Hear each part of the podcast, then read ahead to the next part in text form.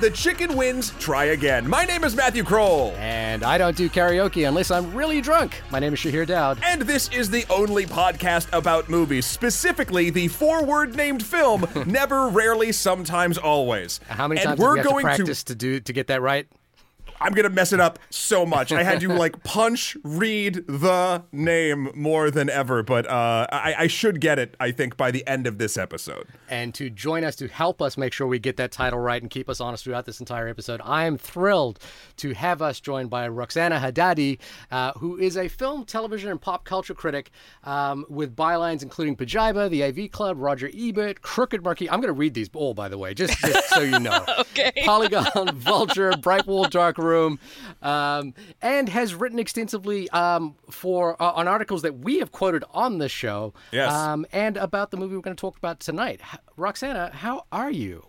I am doing well. I am already very amused, so I'm having a great time. okay. Yeah. Well, so let's that's, do it. That's what we do on this show: is uh, amuse and uh, not enlighten in any way.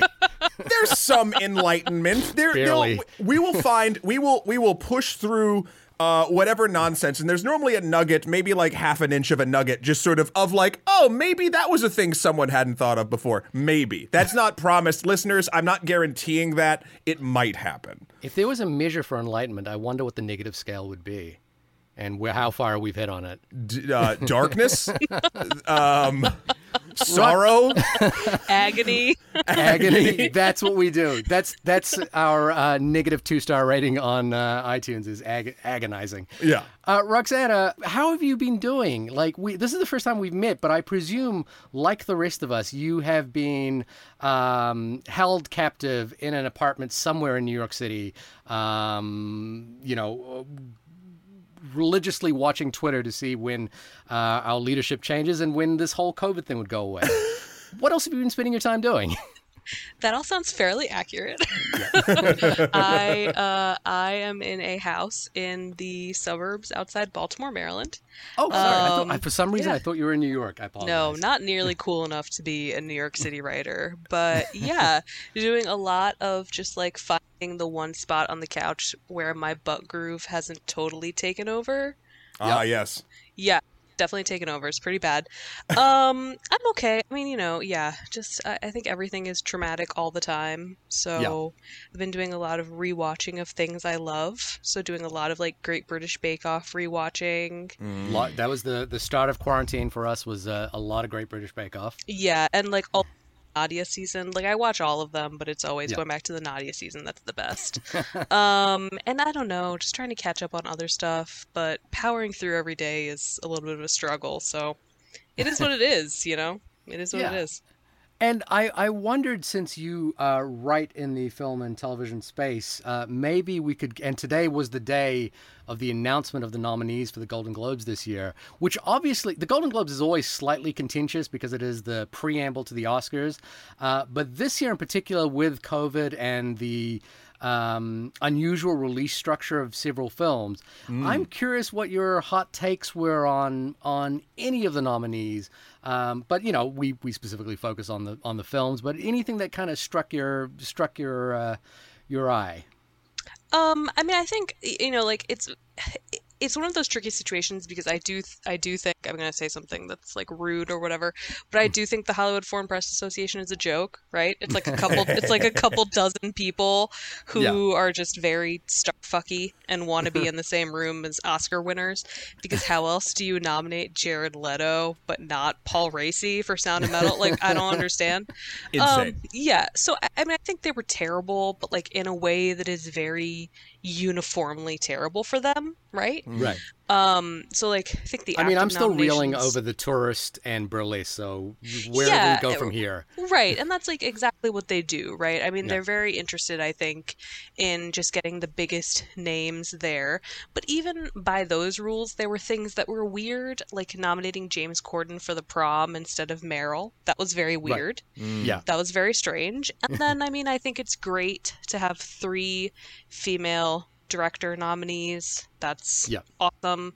But mm-hmm. I also think it's strange that like One Night in Miami was nominated, I think, for Regina King. Yeah, but, not but then not picture. for best film. Yeah. Yeah. just these sort of weird oversights or overlaps. And of course, the unifying factor here is that most of these are like black led films, or you have something like Minari, where it was very much a news mm. headline when they decided Yeah. that that would be in Best Foreign Film. And then today it didn't get any acting nominations at all. So. Yeah. Just very weird and very not good, and I'll probably torture myself by watching them. just to just to recover this topic here, which which I thought was fairly interesting, given that Parasite won Best Film last year. Yeah. is that Minari has not uh, a Minari, an American film about uh, a family immigrating to the United States, uh, but which is predominantly spoken in Korean, is not. Uh, categorized uh, in the well, it is categorized in the best foreign film section as opposed to the best picture section. How uh, are they even justifying that? Like, has anyone come back Foreign from language. Foreign yeah, they're language, saying that yeah. it's language. So they're Yeah. what they're saying is like it doesn't matter that it's an it's an American production. Yeah. It's a foreign language film. But then a lot of people made the argument of like then why didn't this matter for something like Inglorious Bastard, Yep. which is Right. mostly in German, Brad Pitt's terrible Italian. Italian accent. Buongiorno? Buongiorno and a little bit of French, right? Yeah. So, yeah, I mean, again, it's just all about the random arbitrary rules that they decide to make at any time. I mean, I think that's a great point because, as we should all know, all award shows are just commercials that we made up. um, a lot of things that we engage with, though, every day are just made up. Uh, the economy, GameStop, I mean, proves that pretty much, and you know, money. So I think that uh, as as a concept, I. I it's funny. I find myself always getting real up in arms about like, oh, what did they Golden Globes, Oscars, and blah blah blah. blah. But then I'm like, oh yeah, like to your point, Roxana, like this is just a group of people that want to sit in a room with this other group of people. Yeah. And and and they kind of want to I think side note this year eat the Oscars lunch a little bit because they are allowed to because of the release structure. Um I don't know. And I just think it sucks because it's like we can say that and and we're right again that they are terrible people clearly, but at the same time like they they do dictate the awards conver they really they do dictate the awards conversation right? And more nominations means more money which means more opportunities which means the industry very much stays the same. And i think a lot about how like we can give a lot of grand speeches. Like frances mcdormand can talk about inclusion riders and joaquin's rambling hmm. speech for diversity and equality when he won best actor for joker or I whatever he was talking about vegetarianism. I can't He was remember. talking about talked cows. he talked about he talked about veganism, but he did also talk about like creating more diverse opportunities or whatever. But like not very much changes because Yeah. we're still giving the same import to the same sort of stories. So I'm very torn about it. Like I, I do sort of brush off the Golden Globes because I know they quote unquote don't matter. But mm. they do, and that's the problem, right? Yeah. So I don't know. It was trash though. It was really bad. Also, this is the first time I've looked at a picture on their website of what the Golden Globe actually looks like. They're hideous. Like I, they're disgusting. Yeah. Like Oh, I there is it like a globe, a golden globe? It's I like mean, a- it's it's literally like a a- golden globe, right? I'm it's just a saying it out shaft. loud. It's a shaft that says lettering that hol- is holding up what looks that what can only be a melted piece of chocolate wrapped in gold leaf Hmm. uh, of a planet with like I guess it's film celluloid. it looks like toilet paper. It's re- you could you could oh my god. You could install this as a toilet paper holder Yeah. and it would work beautifully. It's really I would bad. probably try to eat it if you just said it was chocolate. Uh, well, the Um, top, the top looks like chocolate. Do you know how more fun it would be if they just gave you like a chocolate statue? Like I'd be Candy so much happier. Yeah. Yeah, It's that scene from Avengers Endgame with the uh, with Hulk giving you a taco. Yeah, that's what I want. or go back to original Avengers and just give me some shawarma. Like that Yep. I want that. I don't Yeah. want this crappy award. oh, that's one of my favorite post credits things. In uh, it's so good. It's so good. yes. So- Um, We are here to discuss Eliza Hittman's uh, 2020 film. Oh, by the way, sorry, Roxana. Just a side note, by the uh, for the last thing, do you think we can do our top 20, uh, our top films of 2020 without having seen Nomadland and Minari at this point? Do you think we have to see those? We have yeah, to I see those Yeah, I do. two films. I do think Yeah. you have to see those, yeah. You have to see those Minari two was films. like I, Minari was in my top 5. So yeah. Yeah. You have to absolutely see those. So That Yeah. probably means our that probably means our 2020 top 10 is going to be released sometime in May. yeah, You're fine. You have time. fine. We're You have fine. time. the time doesn't really matter anymore. Again, time also invented by us. At least the reading of it, not the actual force. I, Um, I, I, I suddenly side uh, side uh, stepped into that because I, I I realized one of the reasons that I wanted to see Never um, Really Sometimes Always, although it came out in the middle of last year, was that I wanted to catch up with this. I'd heard so much good uh, good um, word about it, and it was a film that I felt like we should see if we're doing our top uh, at least doing our top ten. I noticed uh, I, I looked at your top twenty films, oh top ten films of the year, and it appears on there as well as Desmond Minari, by the way. Um, so I'm very excited to talk about this film. I'm very glad that you were able to join us to talk about this film. Uh, Matt, could you tell us what it's about? Well, I can surely tell you what the Internet Movie Database wants us to think it's about, uh, which I, I will we'll judge its accuracy after I read it. A pair of teenage girls in rural Pennsylvania travel to New York City to seek out medical help after an unintended pregnancy. Accurate. It, that is Yeah. an accurate. I think that's yeah. very accurate. And I think I think um, this falls into one of those like this is what it is. It- it gets you right into it, uh, but does not do anything to. It, it doesn't mislead, but it also lets you discover what's special about the film without like, like putting words in like an emotionally fraught trip to like you know what I mean. So I appreciate the description. Matt uh, loves to uh, analyze every detail of the movie, including its description, uh, to no end. Listen, As a judgment are- on the film itself, this description is. It's not a judgment on the film. It's it's always a judgment on the IMDb. It's not. It's not. Um. It's not on the film. They don't. I mean, someone from the film provides it, but that doesn't matter. Right. Um. And I do think this is one of those movies that has to walk the tricky line of like it's very clearly about abortion and how difficult it has become to mm-hmm. get one in the US. But I think it also has to not be like this is a movie about abortion because god forbid you talk about abortion in a country where you should be able to get one. So I think it had to watch it had to walk that very tricky line, which also, you know, the movie Little Woods had to do the same thing a couple Right. years ago, Nia DaCosta's Little Yes. Woods, where they sort of advertised it as being more about Tessa Thompson's character and like her drug dealing and like drug running across the border to Canada, but she was doing that so that the character that was her sister could get an abortion in Canada. You know, Yeah. so it's like we have to have these layers of subterfuge in these movies. Need Yeah. need a lot of sugar for for the medicine to go down, or at least to get people to to look at the bottle. Yeah. Um.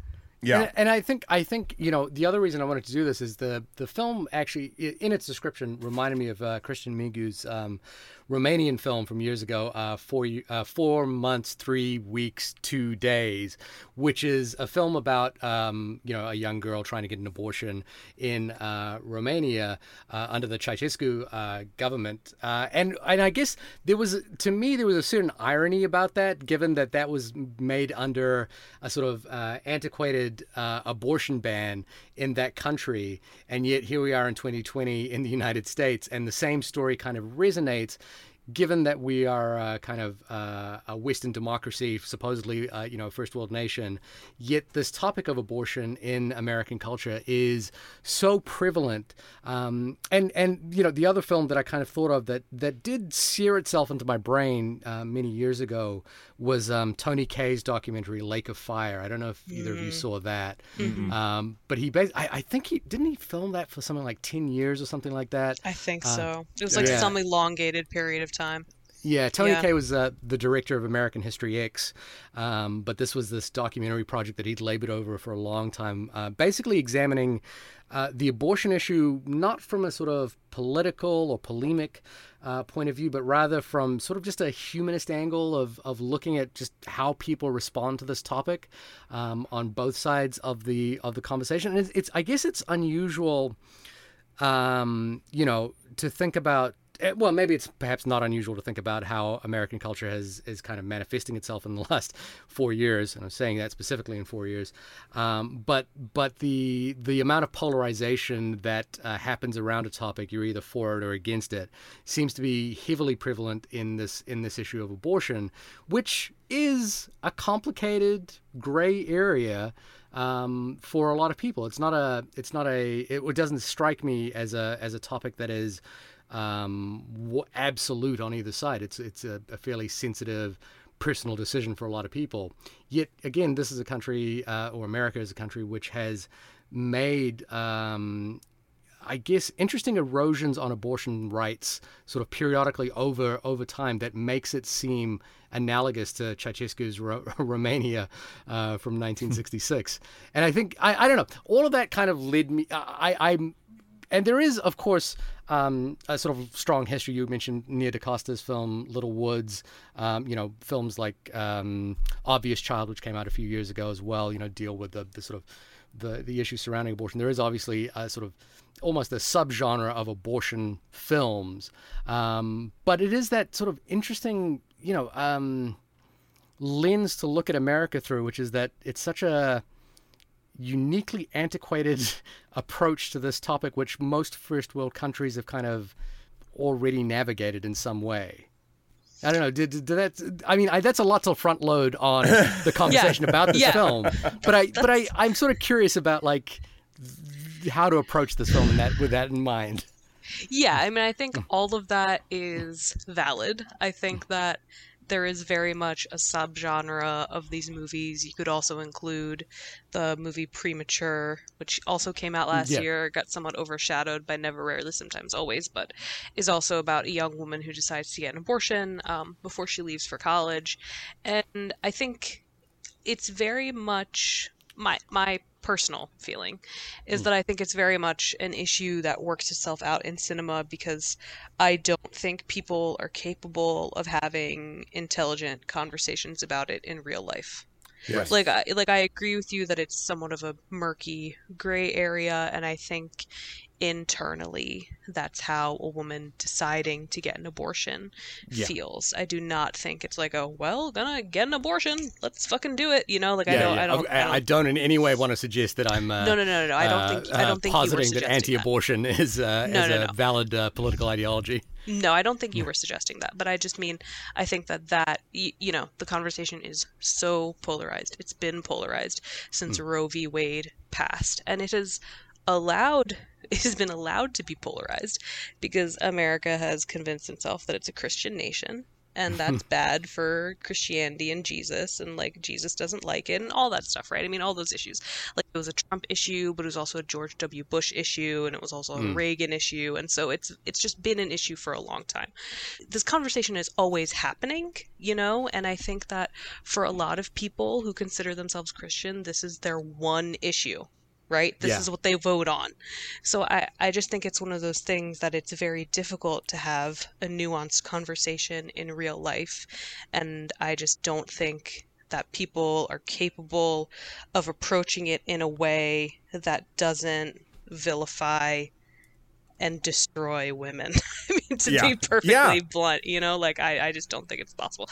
Like I think about Marjorie Greene or whatever, and like yeah. her levels of insanity, and her wearing a COVID mask that says "end abortion" on it, and it's like Jesus Christ. Yeah. You know, so well, ah, sorry, Matt, go ahead. No, no, no. no, no. So, so yeah. there's something interesting about about the be, beyond the um the safety and moral and all of the sort of things that we've discussed, uh, the, the personal nature of this decision, etc. Almost like we should let people govern their own bodies. But even even beyond that, right? Unless it's a public health crisis, and then you don't get a choice. Well, yes, but that's yeah, but that's that. but the other thing, I mean, we could we could spin off on that too. Yeah. Uh, but the the interesting thing, and I think the the Trump presidency has proven this, even though it has been um, it has been a tale as old as American time. Uh, I think the United States and its population is addicted to being angry. I don't think we know how to not be angry. And I think that uh, we've also seen, oft, weirdly enough, I'm going to tie this back to QAnon. Oh, God. Um, we've seen with the crazy people Both in of us QAnon at that moment. I know. I, w- with the people, the, the the the nut jobs that believe in in that stuff. If you look at the basis of what that sort of some of that belief structure is, it's oh they're trying to stop pedophile rings or hurting children, and you look at the concept of hurting children, it is a universal thing that even if people are hurting children, everyone will verbally say, You should not hurt children. Don't hurt children. Because, of course, you shouldn't hurt children. It's something that is so easy to be on the right moral side of verbally or presenting wise, etc. And then you take abortion. And you can take this nebulous thing that should be a personal choice based on the the the microcosm in which it has uh, uh, conception has occurred or whatever, and you can take that and roll it into being angry about wanting to save children, and it's it's like the lowest hanging fruit for the easiest emotional payoff for a political party, and it, it's it's quite insane that it's been able to run this gambit. I mean, I guess it's not insane because we see what the internet does to people. Uh, sometimes, for all the good it does, it also does a lot of bad. So, I, it, it's it's always. Are you suggesting, Matt, that, that Donald Trump didn't believe in abortion? Uh, you know, if. or didn't actually think... have an opinion one way or the other on the subject and just yeah. oh, I think as a, he's as a political wage. I think uh, due to per- possibly his history, he's quite pro uh, pro choice, but not for his political career. Um, it, it's it's and it, that's that's the truth of the matter too. Even just ending my thought on that, these uh, many of these people don't follow the tenets that they preach. No. And this is just a maneuvering chip to get people on their side with a very easy good versus evil narrative and that's just utterly false and has hurt fucking so many people. Um, See, I even think that's giving them too much credit. I think a lot of it is just about control. Mm. I don't think so well, much of it is about you know good versus evil. I just think a lot of it is about control and the tale of oldest time of the fucking patriarchy and the fact that you know providing women with control of their own bodies is scary. And yeah. I think that that is a lot of the root of it. I can't think, I'm going to say something hyperbolic, and I'm sure somebody will say I'm wrong, but I can't think of like another thing that is a law and a Supreme Court decision that yeah. consistently from when it passed, just people have been like, no, fuck this. We're gonna ruin it. We're gonna yeah. overturn it and we're gonna chip away at it and we're gonna make it worse and worse and worse and worse. Like we've never been able to pull that off with like gun control. like, you know, like we've never been able to pull that off with like expanded healthcare yeah. or things that, you know, would serve a material gain. It seems like the only thing that people, you know, want to fuck around with is further limiting abortion and further fucking over poor people. So yeah. I, I, don't know. It's just it's very dispiriting. So with all of that context, I mean, with all of that context, I do think never, sometimes, rarely. Oh, like it is. It is very much a heavy movie. I, I I can't tell you that it's like an enjoyable watch, right? But I do think that it's very fulfilling in its vision of what it's like to be a teenage girl who feels forgotten.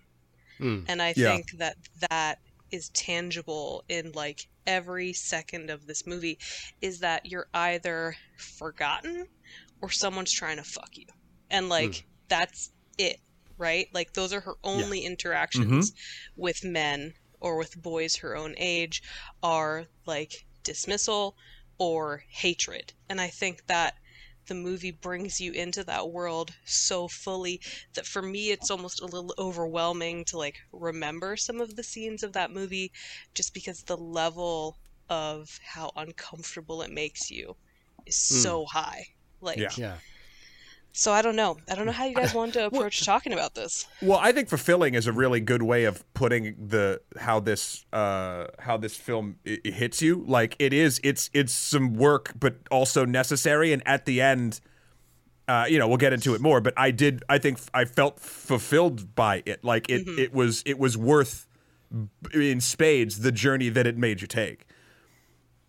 Yeah, and I, I it's odd. Um, I think we talked about this last week when we were talking about Tenet, and I, I don't want to. Um, Wait a minute. What? Bring this back how how do these overlap? yeah, yeah. well, I'll, I'll tell you exactly how it overlaps for me, which was Christopher Nolan can't write women. Yeah, and then wait, hold on. I got no. I got back lost. in time and decided to no, and um, but for me the thing was the while I agreed it is a difficult movie, it's also um, a unifyingly human experience that is beautiful to to watch on screen.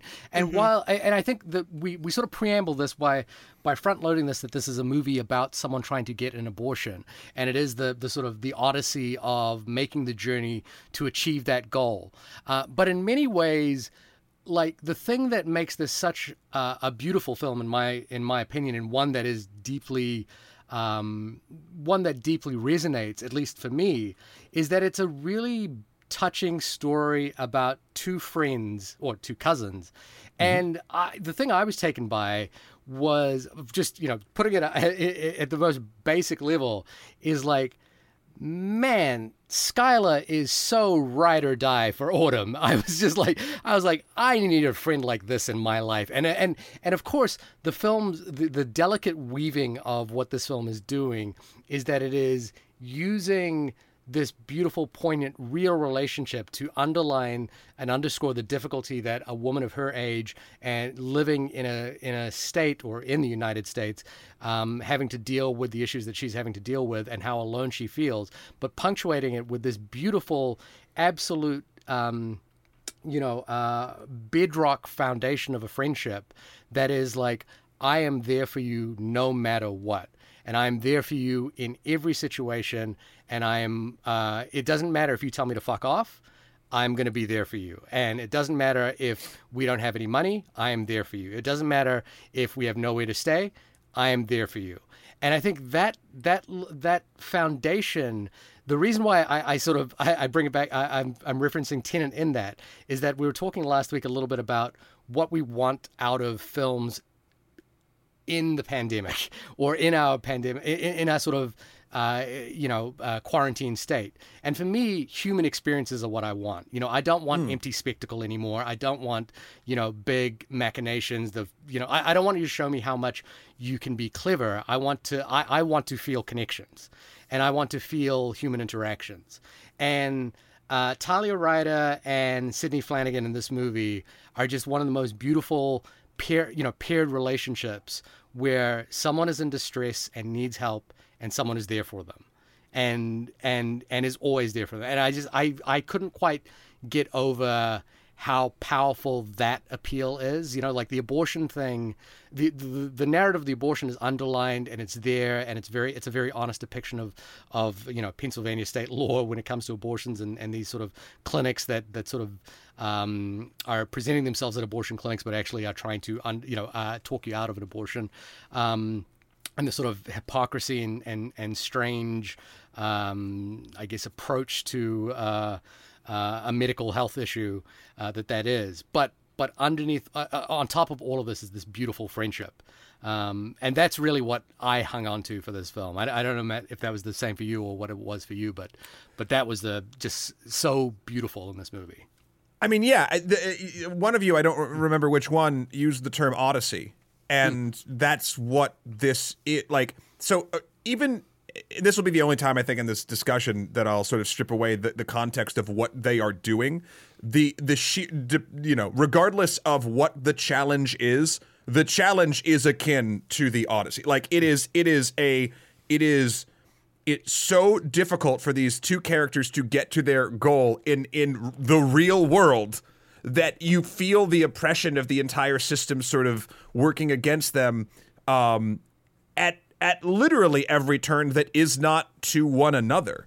Mm. Um, and uh, again, the friendship did strike me uh, as incredibly heartwarming. In fact, it my my first note, my first post watch note is just three words: "Holy shit, friendship!" Exclamation point. like it yeah. was just, it was so beautiful to see, and and and and the the way it was crafted too like there's minimal dialogue in this movie uh, and that it d- doesn't it, it it strengthens it in my opinion because you start seeing and feeling it feels it this is a real issue that's happening in the real world that this narrative film is telling us but everything felt like it had so much weight because it was presented in i mean you know not a documentary because there's more style and all that stuff and it's actors and a story but like it it felt so grounded in reality to me that it made me uh feel incredibly close to the characters and the material and and and everything.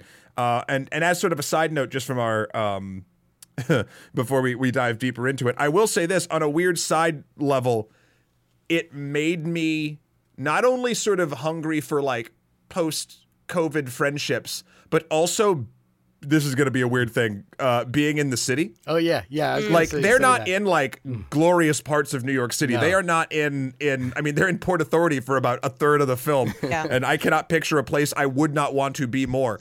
But um, the the interesting thing Yeah. about that is. I found myself missing, like, because I've I, I used to commute from Jersey. Like, I know that place like the back of my hand, and I was like, oh, they're at Strikers. I was like, they're at Strikers. I've never wanted to go to Strikers, and now I'm kind of like, oh, or like the garbage karaoke bar, just like I don't know. Th- And I think that does speak to not only our my want to get out there uh, back into the world, but also how real this thing felt. Uh, and even though they are in absolutely terrible situations, their friendship shines through during like through the grime of it all. And uh, I don't know that just worked for me, uh, start to finish. Yeah. And I- I think one of the things about their friendship too is that you get a sense obviously they're cousins, they're about the same age, like they know each other's families. I think they go to the same school, they work at the same grocery store. I think a lot of also what the movie does really well is shows that they're friends for all of those like obvious you're in each other's hmm. circles your whole lives reasons but also because as teenage girls they've experienced so much of the same thing and they realize that like there's a very there's only so much difference between one of them needing an abortion and the other not like yeah. you know what i mean? Like each of them could have been in that situation. You know like we get a sense that i mean we see it that both of them are being sexually harassed if not like abused at mm-hmm. their after school job. Yeah. both of them are bullied at school you know like both of them are in home situations that are not necessarily safe and hmm. that are living to paycheck to paycheck. They have to steal the money for the bus ride to new york. When they run out of money they essentially have to go on a date with this guy who will basically i don't want to say pay them to hang out with him but that's really what he does and i think Mm-hmm. a lot of it is like they're just united in the fact that as young women who are both attractive and young, they are going to face a lot of obstacles that they're both going to recognize. And there's something very deeply depressing about that, but also real that you do as a woman have certain unifying experiences with other women that people might not really understand until it is this methodically laid out for people to watch. And I think that's what this movie does really well, right? Is that it really methodically builds this friendship, but it makes plain what each obstacle is. Mm-hmm. Like yeah.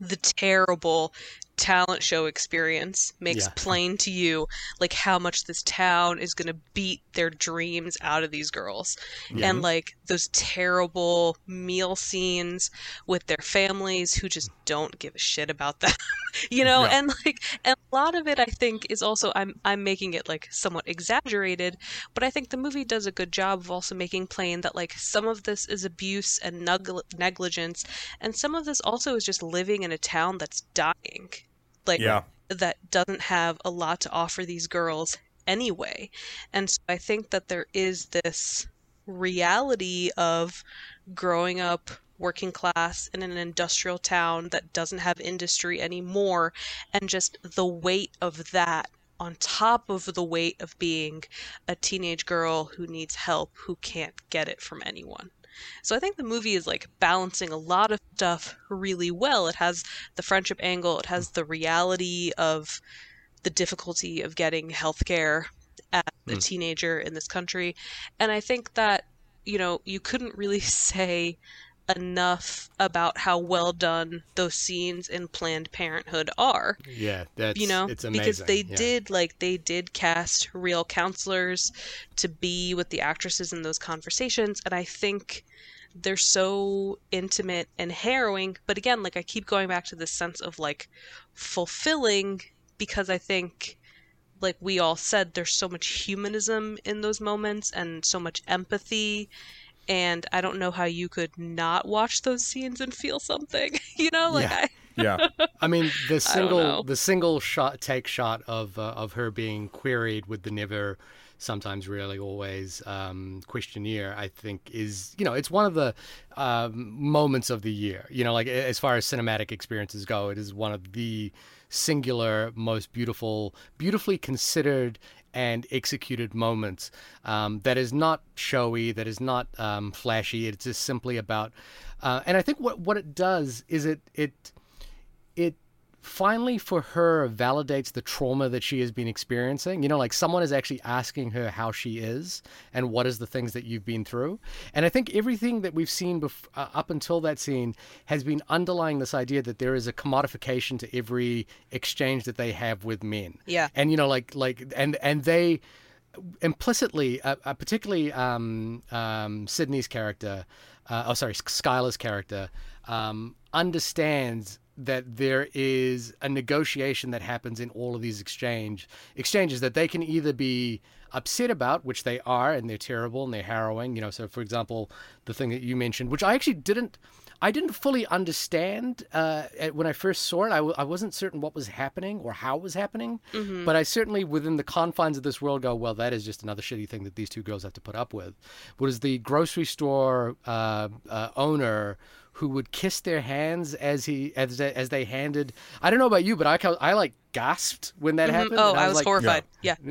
and I was like, how, you know, I, I just, my brain couldn't compute how that happens. But then there was a part of me that goes, I've never had to deal with like casual abuse in that way. And that's what Yeah. it is. It's like this casual abuse. Yeah. Well, that's that's the thing. Like eh, from from our perspective, Shahir, we haven't like we just don't have we have been privileged enough to not have to deal with things like that. And a movie like this, in the way that it does treat these, again, the the the, the way it portrays uh, men is terrible and realistic. Like it's just it, it, it, and, it, and it's and it's not like it's not like uh, a, a, a lot of films which you'll have like one or two characters that like give you the gut punch. It's just like continually hitting you in the face, which which honestly it, it gets gets across to the best I think that we will ever be able to understand that this is not just like oh there's one or two bad hmm. people that you have to watch out for like this is a systemic issue that young women have to deal with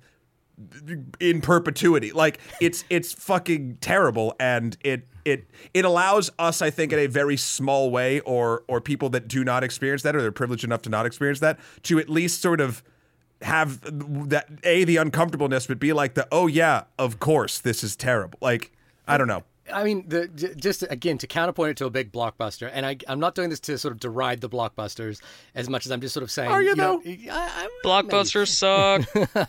but but to think about the scenes of Cheetah's evolution in Wonder Woman 1984. Oh, and, why? And, and oh you- my god. But just but just thinking about like the way that that film underscore, you know, a, a, a woman directed film underscores abuse by like suggesting that every corner is literal rape. Right. Is is far more um dis like unrealistic in the confines of that film as much as this film is like ghastly in the in the smallest confines. Like like uh, um, Skylar being tapped on the shoulder in the bus on the bus is this invasion of of her space that that you you you know like uh, this movie balances so well. Now obviously they're enti- these movies are doing entirely different things and work in entirely different ways but I'm suggesting that they that that you know there is a sort of sense that both films are kind of uh, acknowledging at least the kind of casual uh, systemic sexism that both these characters have to deal with.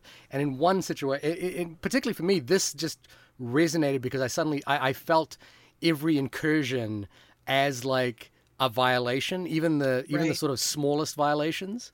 And I Um, think the thing that's different too is that I don't think I think Wonder Woman hmm. 1984 is purely using that scene to then show us like you said Cheetah's transformation and then to walk it back to make hmm. us feel bad for Cheetah almost killing her would-be rapist. You know what I mean? Like that like that that scene functioned in that movie in a very strange way of like Hmm. raising the stakes super high and Yeah. then making us see Cheetah as like this monster for then Hmm. trying to kill this man.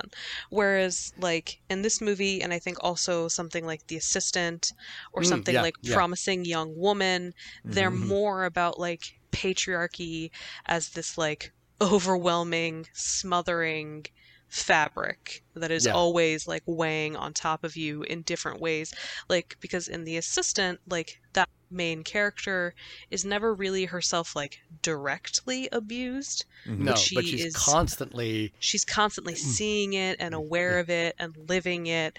And then in something like Promising Young Woman, you have the very intentional casting of like all of the internet's old boyfriends and Yep. like that commentary on like nice guys and like what does it Mean to be a nice guy. And the guy on the bus in Never, Rarely, mm. Sometimes, Always is a nice guy, right? Yeah. I mean, I don't want to say that he like abuses Skylar, but he does all the things a nice guy does. Like yeah. and we can interrupts and we can her see space and yeah, yeah. interrupts her space and like sort of like offers her you know i said offers her money to hang out he's obviously not that blatant with it but it's like hey if you want to go on a date with me it's like well i need food so i guess you Yeah. know Yeah. like, like we talked about in terms of like transactional like Yeah. everything is very transactional um which is cynical but true Yeah.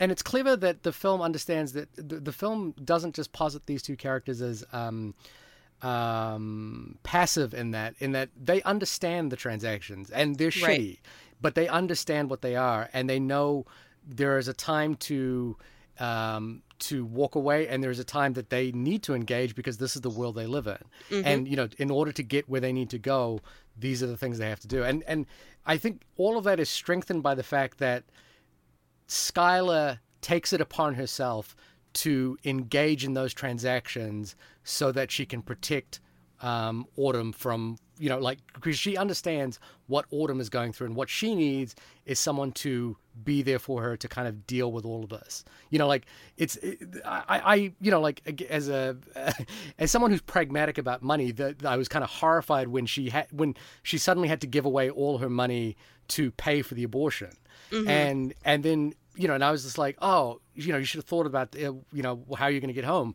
But of course she's not thinking about that. Right. and and Skylar doesn't judge her for that. That's that's the thing you know like that was the the sort of the beauty of it is Skylar goes okay i get it. Let's figure out something else we have to do. I'm going to stick with you. Let's you know let's get through this. And and uh, you know again the scene where she's actually being counseled again by another woman who seems to understand what it is she's going through and has seen this a number of times before is beautiful.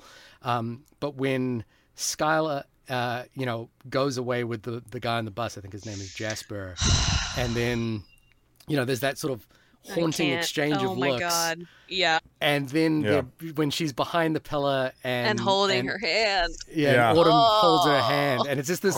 I, I mean, I think, I mean, the thing is, is that scene is everything we've been talking about, right? Like it is. yeah That scene is everything we've been talking about summed up, which is that there is a commodification going on here. There's a transaction that's happening, which is clearly one-sided, but is happening because it, this character realizes that this is what needs to happen in order to get them out of the situation, and she's willing to do it in order to protect her cousin, who is going through one of the most horrific things that you know a young woman will have to negotiate or navigate. Not made easy by the fact that this choice is not made um, not made friendly or easy or usable because of the society we live in. And it's it's it's it's just you know that the those two touching hands behind that pillar is just such a beautiful summation of all of that so so perfectly intertwined.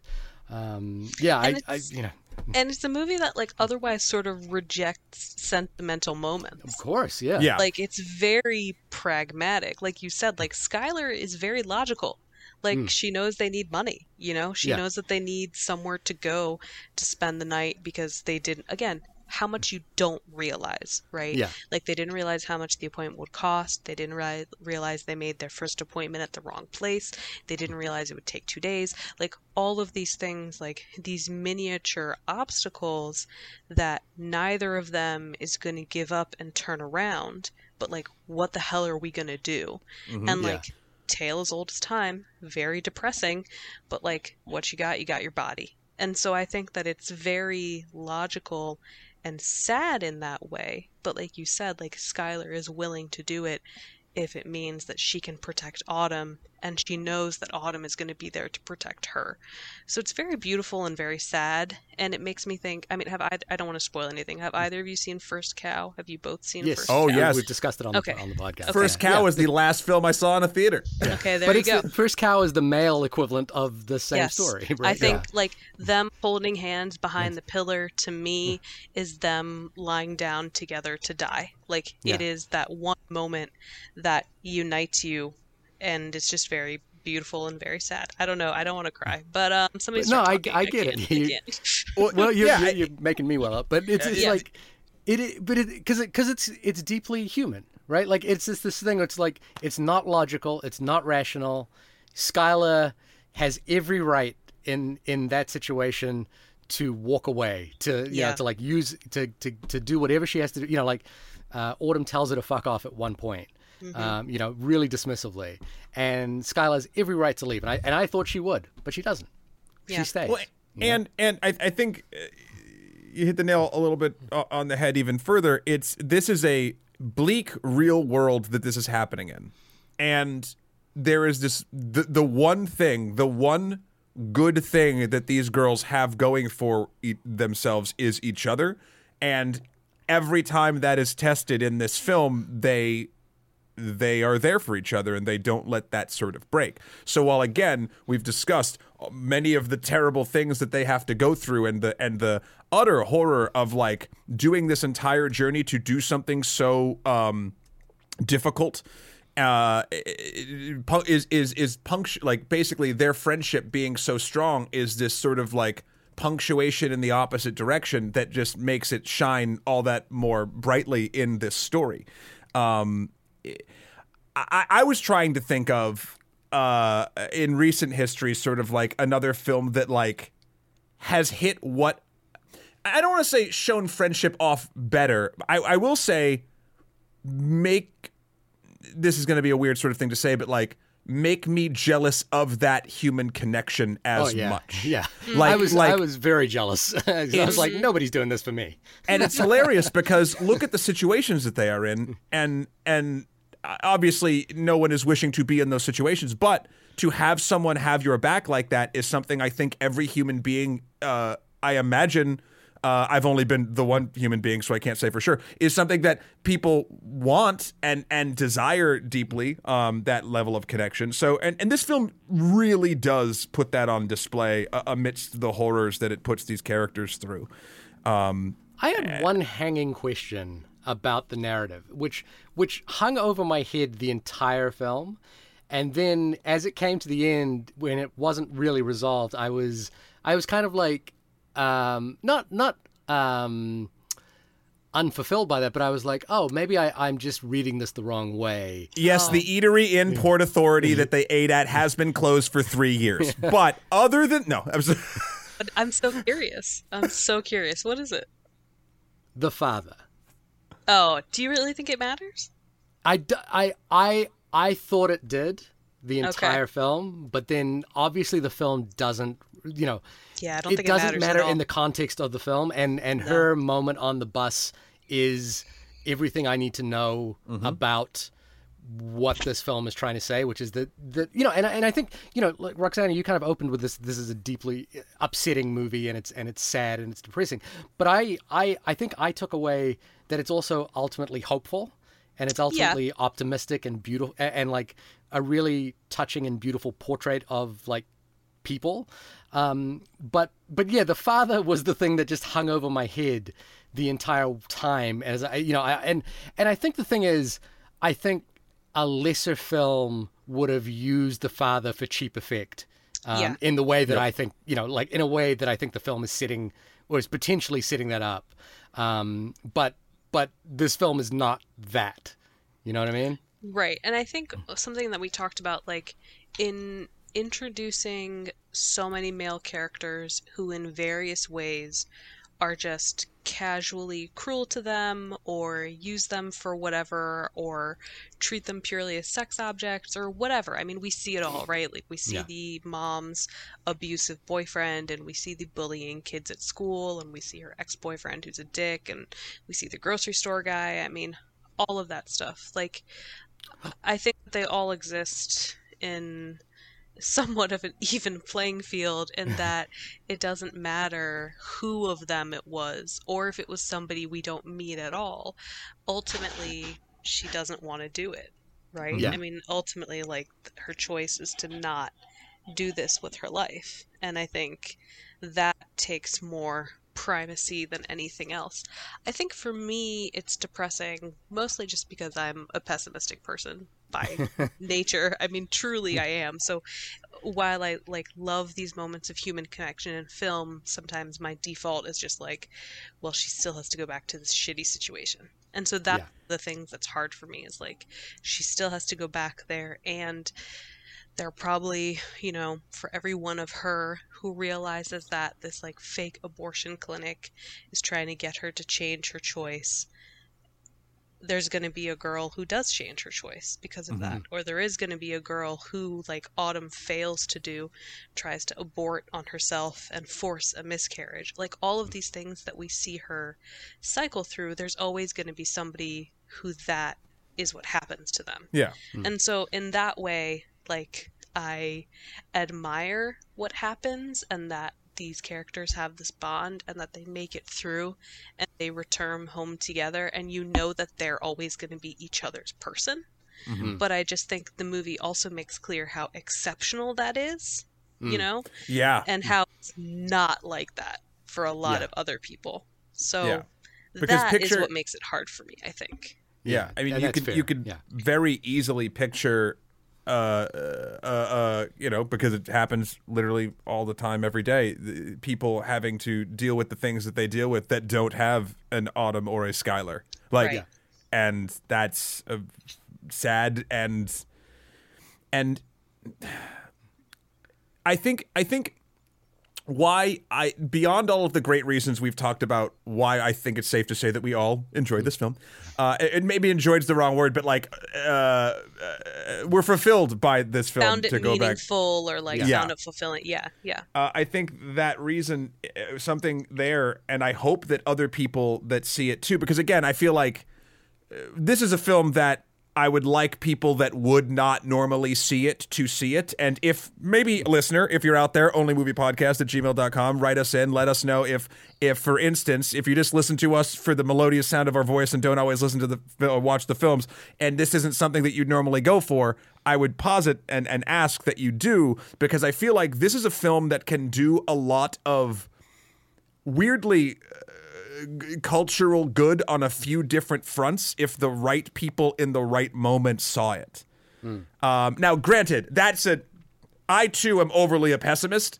Do I think that's going to happen? This is not one of the films that people that need to see it are probably going like in that angle of it. But like, I do think that if it got in front of people and people um, had, you know, what is that word? Is it humanity? yeah. If people had humanity, uh, I think it could do a lot to uh, change at least a couple uh, discussion points in, or at least sticking points, or adjust or, or do something in, in, in certain people's minds. Well, I Uh, think it's well, that I'm- powerful, in my opinion. But but to your point as well, it's like it, like you said, it made me miss wandering through New York and like the shitty excursions that I had to do. You know, when you're like having to get from Brooklyn to Manhattan on the subway and it's snowing and you're like your metro car doesn't work and you're like having to drag something heavy through the subway. It's like it is a perfect encapsulation of like what it's like to be in New York City. Like it felt like the most New York of uh, of any film that I'd seen recently, including Soul, which is kind of like this sort of beautiful grandeur of New York City, which I really did enjoy. Don't get me wrong, but this is like, oh yeah, this is the New York I know, which is like, shit, I don't want to go to Port Authority, but yes, I'm stuck in Port Authority, and this is my life now. I've been stuck in Port Authority so much. but but but again to that point i think the other side of this is like this is the kind of film that it works on so many different levels which is that it is um, it is at, at, on the one hand a pretty powerful psa for why abortion rights matter for why pro-choice um, you know like having effective pro-choice um, uh, facilities in small towns matters and how like the difference between one person just asking the right questions can actually help navigate and counsel someone to whatever decision is like correct for that person. Um, and and in a way that does more policy good than than you know any kind of discussion about like the the merits of pro-choice or anti you know anti-abortion whatever your position might be. Um, this this does more for understanding what a pro-choice movement is. And and um, and in a way you know like aptly counsels um, the most vulnerable in this scenario which is young women you know it, it aptly says like this is you know and it and like you said Roxana it's deeply um, pessimistic about the way we treat, um, you know, un, unplanned pregnancy, especially Yeah. in young women, and especially and, and how we and how difficult it is to navigate. Now, personally, again, coming from outside of the United States, I think all for some reason in America, all healthcare decisions are treated in a in a fairly um, uh, um, It's all, antiquated it's way. all shitty. You can just say it's, all shitty and Yeah. it's all Yeah. difficult for it, Yeah. it's all unnecessarily difficult Yeah. uh, but this is something that is unnecessarily difficult in the most sensitive time and and Cru- I mean, cruel in its and cruel difficulty. yeah Yeah. yeah Yeah. uh, i mean you know like and and maybe the one glaring um, policy point about this that I think there is a, a sort of a bigger conversation about ha- that is happening about this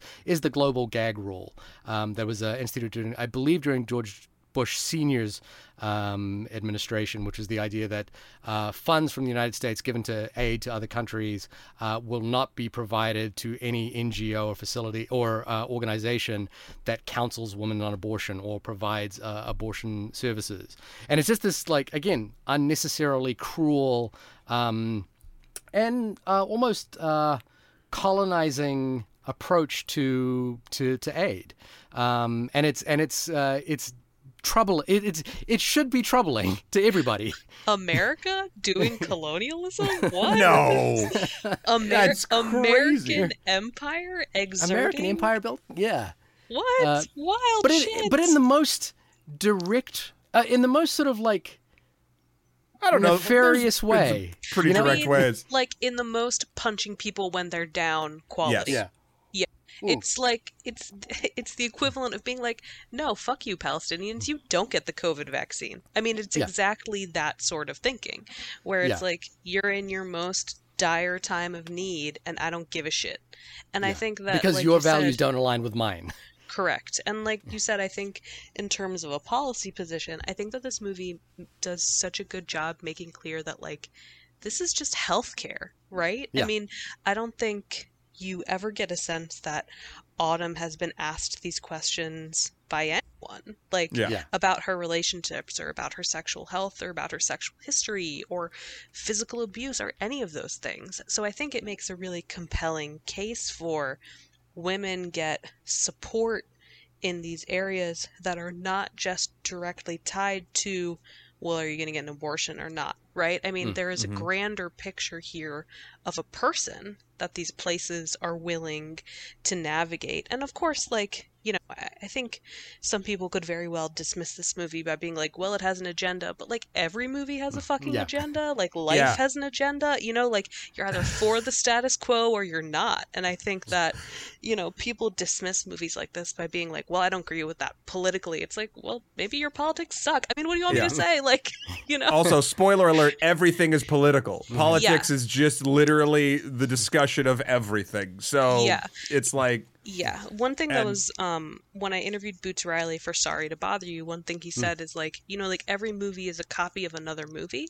Like mm-hmm. you're just recreating what you saw in a movie when you decide to make a movie because like how we view the world is just a feedback loop with our pop culture, right? And so I think that's one of those things that I, I did read something somewhere where hmm. somebody said that like they didn't find this movie realistic in terms of the obstacles that it laid out for the girls and i was like then you haven't been a teenage girl like you don't know what Yeah. that's like And, I don't well, know. And I think the other thing that you know maybe we haven't kind of underscored here is Eliza Hittman's direction is really sharp. You know, like she really understands. You know, again, the the the the holding hands behind the pillar, the the the single shot of um of um Sky uh, of- of of Autumn as she's being asked these questions repeatedly, and we see her slowly break down as the questions. You know, like point to little things like when was the first time you had sex? How many sexual partners have you had? Is someone hurting you? You know, like there's this. has someone ever forced you to do this Yeah. like all of those And- things she doesn't actually and and the, i think the amazing bit of direction there she doesn't answer those questions but we Right. know looking at her what the answers are Yeah. um and and that's just a, you know i think um this sort of incredible um fortitude of of direction it's like like you know like it's it's really difficult as a director to to not want to reinforce those moments you know with the camera or to or to push those moments. But she or with does a you know score that like comes Yeah. in and like swoops you away. I and mean- the other thing too that's Yeah, it's really a lot of interesting trust. yeah is that there are moments here that are also really joyful. Like i think we've Yeah. talked a lot about like the bond of friendship and also that there's stuff that's depressing. But like i think they have fun at karaoke with Yeah. the bus guy you know Right. like i think they have fun at the bakery trying out the new pastries that they haven't tried before so i Yeah. think that the movie also does a good job like you said like building the friendship between the girls so that it's not all misery and trauma. Like they clearly love each other and have fun together, and that's just as important as like the heavy shit that they're going to take on together. And mm-hmm. that the movie builds in those moments I think is also really to its credit. Again, it makes it more than just the quote unquote abortion movie. I don't Yeah. think to me there's no part of this that is the abortion movie. Like there's no mm-hmm. there's no read of this that is you know like when I think about Obvious Child, I I you know as much as I like that film, I know that the the sort of the gag there is it's a comedy about abortion. And and you know and I think you know when I think about Juno, it's a comedy about um, teenage pregnancy. Um, I, there's nothing about this that says it's the abortion movie as much as this is a movie like First Cow.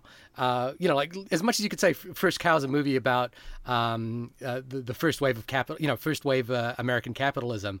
It's actually more just a film about friendship and and the underscoring of this friendship and and that's you know like I know that under you know the way to sell this movie is to sell it as the abortion movie, Right. But I it's, think it it's just it's not that movie. I think it can be both. Yeah. Like I, I don't I don't think th- there's a way to say quote the abortion movie in a bad way, and I agree that this movie does not do that. But th- It's also the best movie about abortion that I've it, seen. yeah. So years. like Yeah. I, I think it is actually both, and I think it's wonderful that it's both Hmm. because you could you could.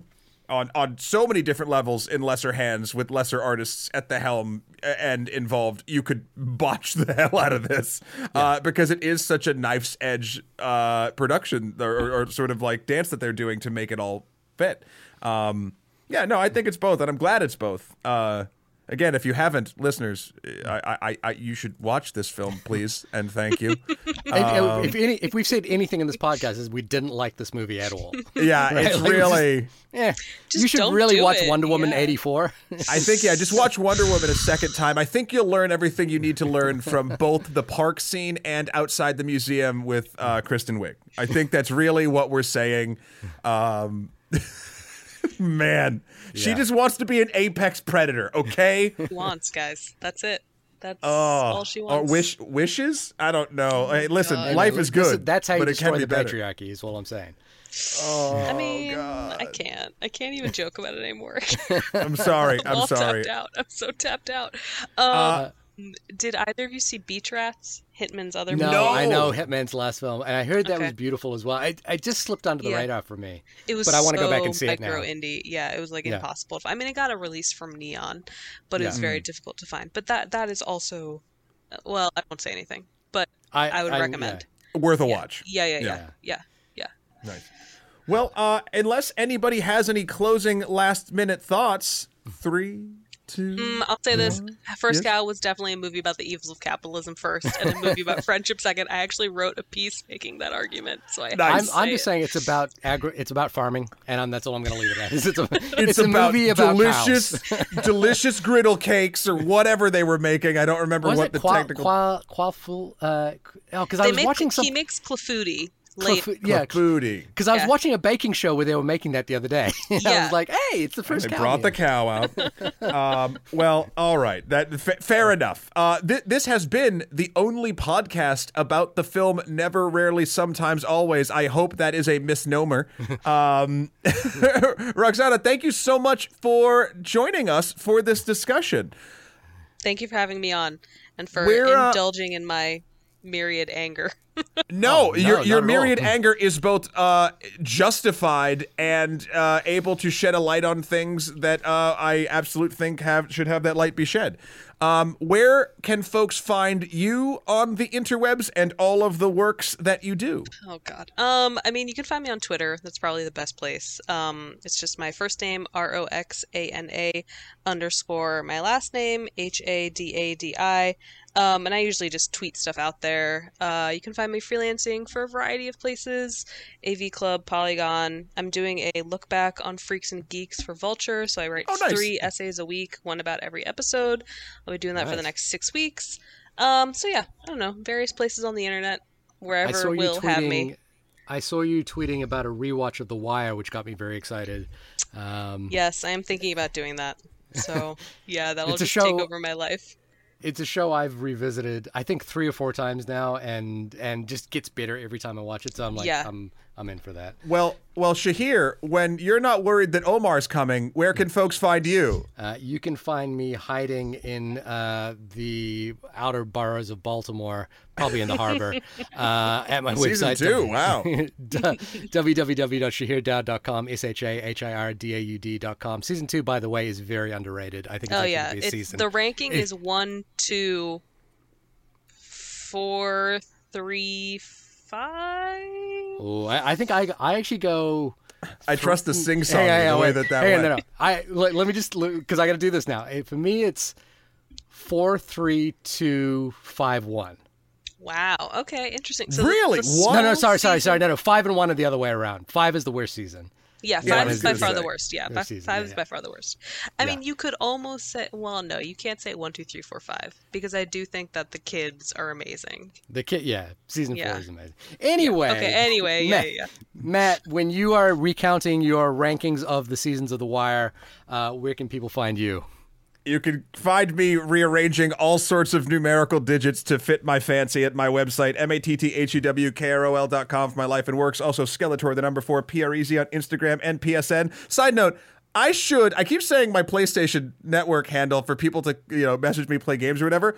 Tons of people do, mm-hmm. and I, but they don't leave a message to who they are. So, like, I don't, like, I'm just declining. If you hear me say this on the podcast, You've been you saying are this for years, by the way. I know, but this is the thing. Say in the message, I listen to the podcast, and I will, I will friend you on there, but I will not do it because I don't. You know what you're gonna get. You know you're gonna get Tenet hot takes while you're playing Call of Duty or whatever. Sure, great. playing. Oh, Call of Duty. No, no, thank you. Um, also, the please check look out the good works. disgust on your face was I hate perfect. that. I hate that franchise. I hate anyway. Um, uh, so historically accurate, by the way. Also not political. Um, you can also check out. Please do the good works for doing over at Extra Credits. By the time this comes out, we will have wrapped up our Saladin and the Third Crusade series, um, and uh, we will be moving on. I think uh, in a little bit.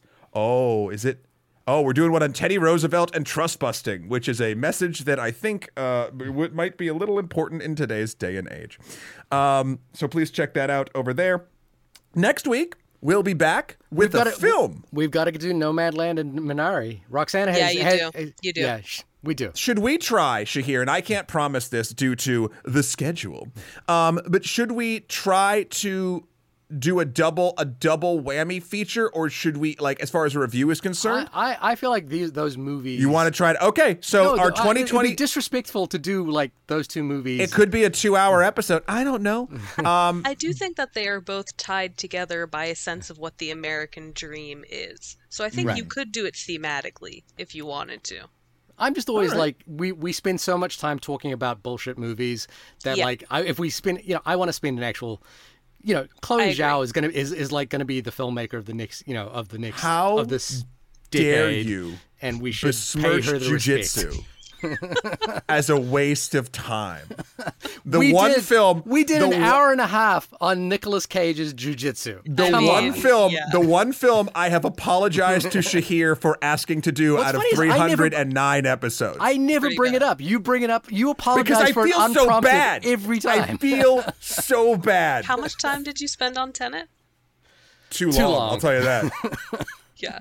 Can't can't too- rewind can't rewind it back. no! Can't Oh, if only. Uh, All right, everybody. We will talk at you next week. Until then, please enjoy uh, the rest of your morning, afternoon, evening, night, whenever you are listening to us, and we'll talk to you later. Bye everyone. Bye. Bye.